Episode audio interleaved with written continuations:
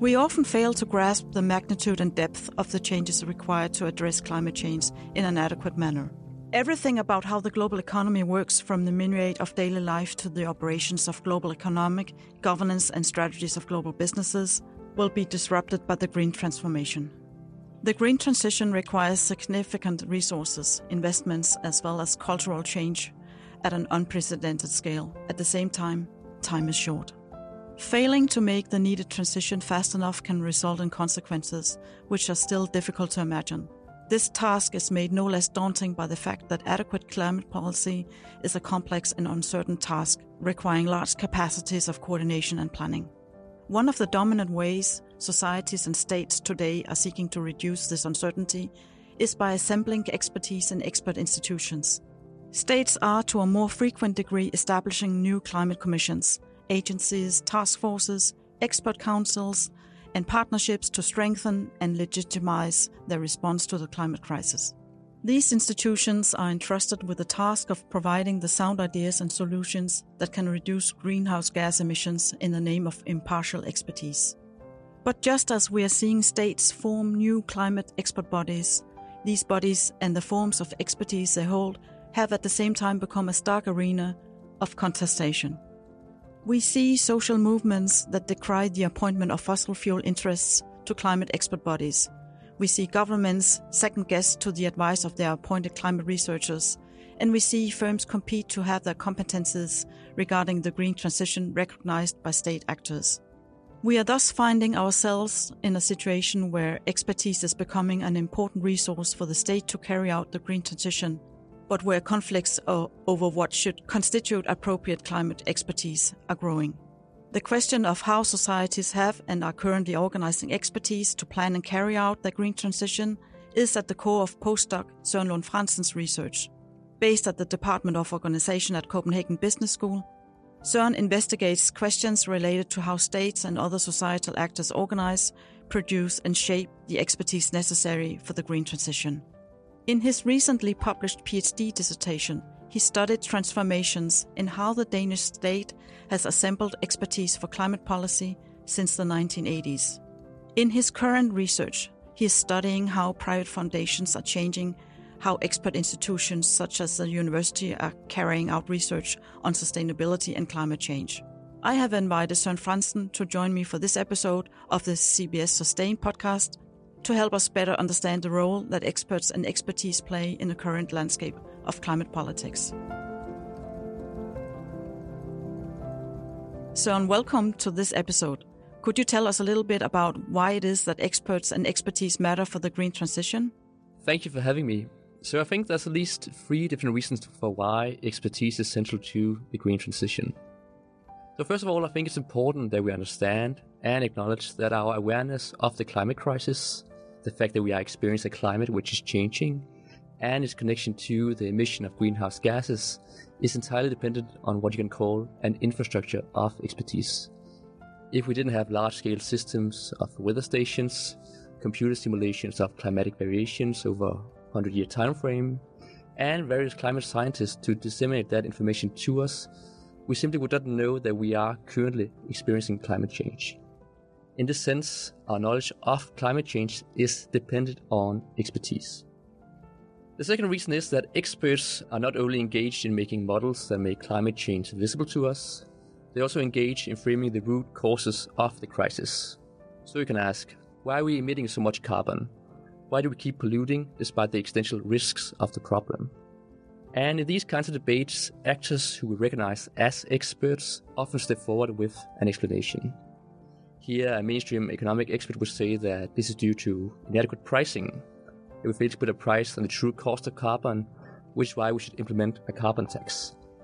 If you have a more technological focused engineer, he would say that it's because we have failed to construct efficient technologies which allow us to remove carbon from the atmosphere, whereas a political economist would say that it is because of powerful incumbents in the fossil fuel industry which aggressively lobby against climate policy. So, whoever you listen to, it becomes clear that experts are engaged in shaping our understanding of why we keep emitting greenhouse gases and how they choose to frame those root causes ultimately shape how governments act on the climate.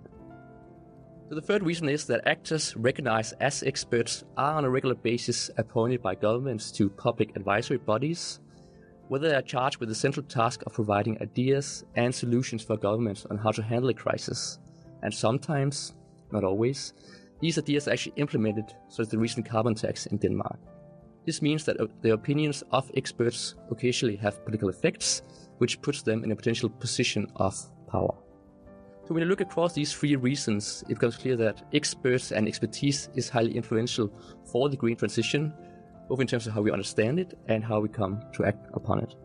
It's interesting that you frame the role of expertise as so central to the green transition as we often hear from climate researchers, activists, and ordinary citizens that politicians and heads of government are not listening enough to the experts, that there's in fact a lack of expertise in climate politics. What does your research say about this?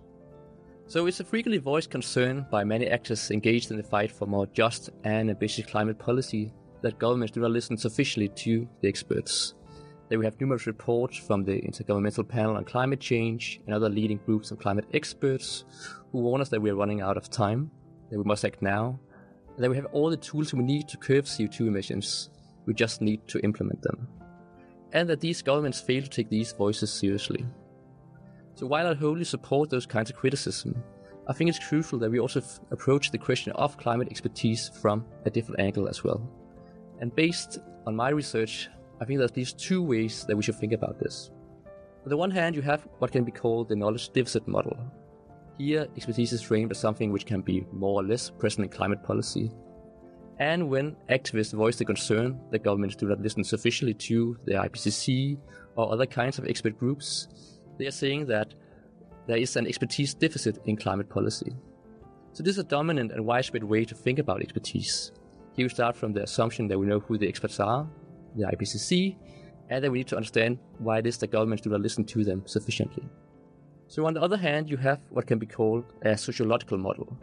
Here, expertise is seen as something that is already and always present in climate politics. It's just not the kinds of expertise which activists and NGOs regard as important for solving the issue, but politicians might. So, what I mean here is that it's rather you find a politician who says that you do not listen to the experts. The difference is that climate expertise, and particularly in the implementation phase of climate policy, is simply something that actors disagree about. They don't always see eye to eye on who we should envision as climate experts. And once you start to approach the debate from this perspective, it becomes clearer that climate expertise is not something settled once and for all, but involves a struggle. While social movements may prefer some groups of actors as experts, politicians might think otherwise. This, of course, raises the question why are some actors regarded as climate experts and not others? What forms of knowledge is seen as legitimate and relevant for the green transition? Why them and not others? And I think these are questions that I think we should be asking a lot more than we currently are. If we follow the line of argument that actors differ when it comes to who they consider climate experts, who then are the actors appointed by governments as climate experts? What I did in my PhD dissertation was to approach this question in a systematic manner. I spent months searching through archives to map out the membership of mostly all climate advisory bodies established by different Danish governments starting in 1980 and until now. I analyzed the kinds of individuals appointed to these bodies, their educational backgrounds, their gender, the organizations they were associated with, and their career trajectories. You can see that I conducted a historical mapping of all politically appointed climate experts in Denmark from 1980 to 2021. And what I found was some quite large differences over time in terms of the kinds of individuals appointed to these expert bodies and the forms of expertise regarded as relevant for climate policy. So if you go back to the 1980s, you find that early renewable energy activists, often associated with the green and anti-nuclear social movements of the 1970s, were quite prevalent inside the state.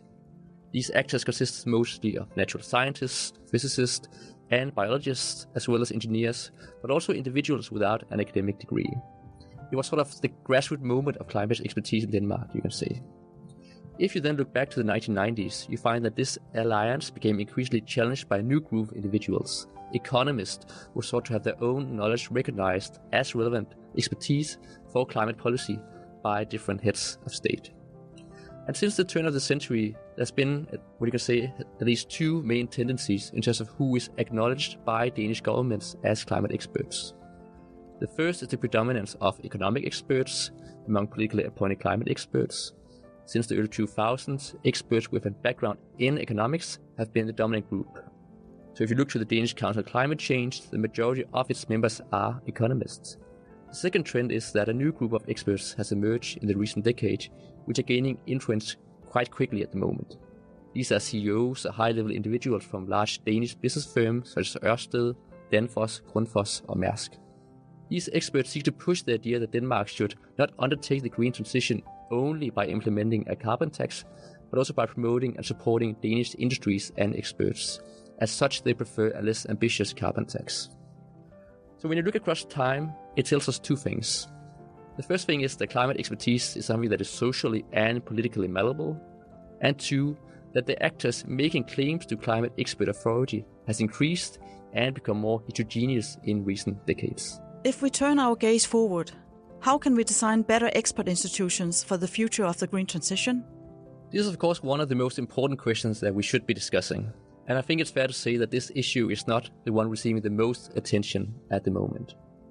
So I'm sadly unable to provide any silver bullet, but I'll point to a couple of things that should at least inform our discussions about climate expertise in the future. The first point is that we need to better acknowledge that while experts enjoy great appeal because they appear as politically neutral actors who provide depoliticized solutions, they are not. Expertise does not stand outside of politics, but is an integral part of politics. The second point is that I think we need to open up space for discussions about whether the expert institutions we currently have are the ones we actually want. So, right now, we find ourselves in a period of slight experimentation, you can say, where, for instance, we've seen the establishment of citizen assemblies in the last decade. But these are often left isolated, here we need to find solutions for how we can make sure that politicians are obliged to take alternative viewpoints into account. The third point is that we need to discuss how to improve the institutions we already have.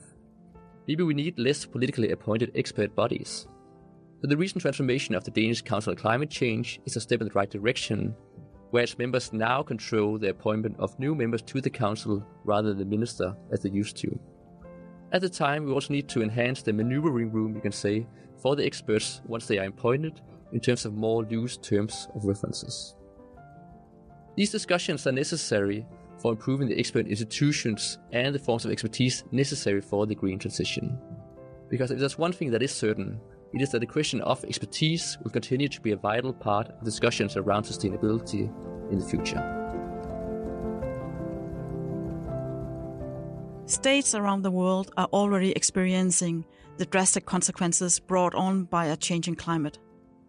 As the window of opportunity to limit global heating to 1.5 degrees is quickly diminishing, it is only probable that states will establish more expert institutions to guide the green transition. How these institutions are configured, the powers bestowed upon them, and the individuals appointed to lead them will be defined by political coalitions, path dependencies, elites, and the transformative capacity of civil society at large. The trajectories which these experts will shape will affect not only the size and distribution of public resources, the future and potential demise of certain industries and cultural practices, international cooperation and conflict, but also belief in democratic politics and markets.